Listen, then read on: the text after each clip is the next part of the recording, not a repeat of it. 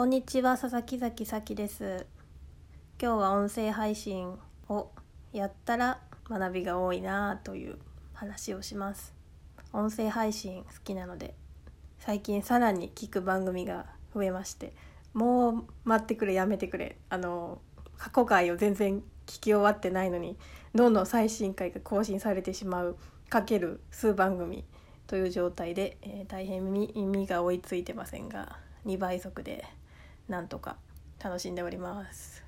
いやでも全然いいですね。あのなんか文章読むの苦手。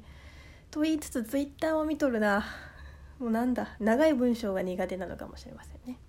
ツイッターとかポッドキャストとかいろんな番組楽しく聞いております。それで発見だったのがやはり自分がこう適当にわーわー思いをですね。ふんわりとした思いをいろいろ喋ってきましたけどここで。その後にプロの芸人さんのラジオを聴いたり一般の方のしゃべりが上手な方々の番組を聞いたりしてうわ話うまってあのそれが言いたかったんですよ。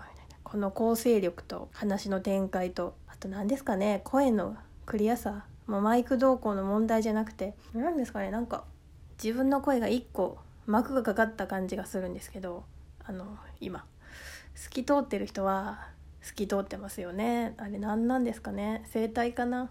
何でしょう。発声方法もあると思うんですけどすごいですなと思いました。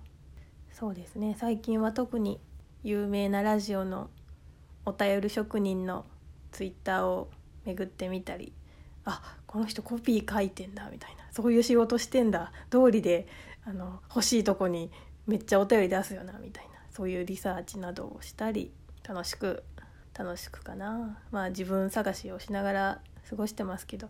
でもこんなに生きてきて自分探してないってことはないでしょう。ってことでまあ多分もうここにある限りだと思うんですけども。わーわー言い取り言いながらやっていきたいと思います。なんか別に頑張らなくていいなと思いますし。なんか自分の話し方が気に入らんわぐらいですね。はい。では話内容ないですが以上です。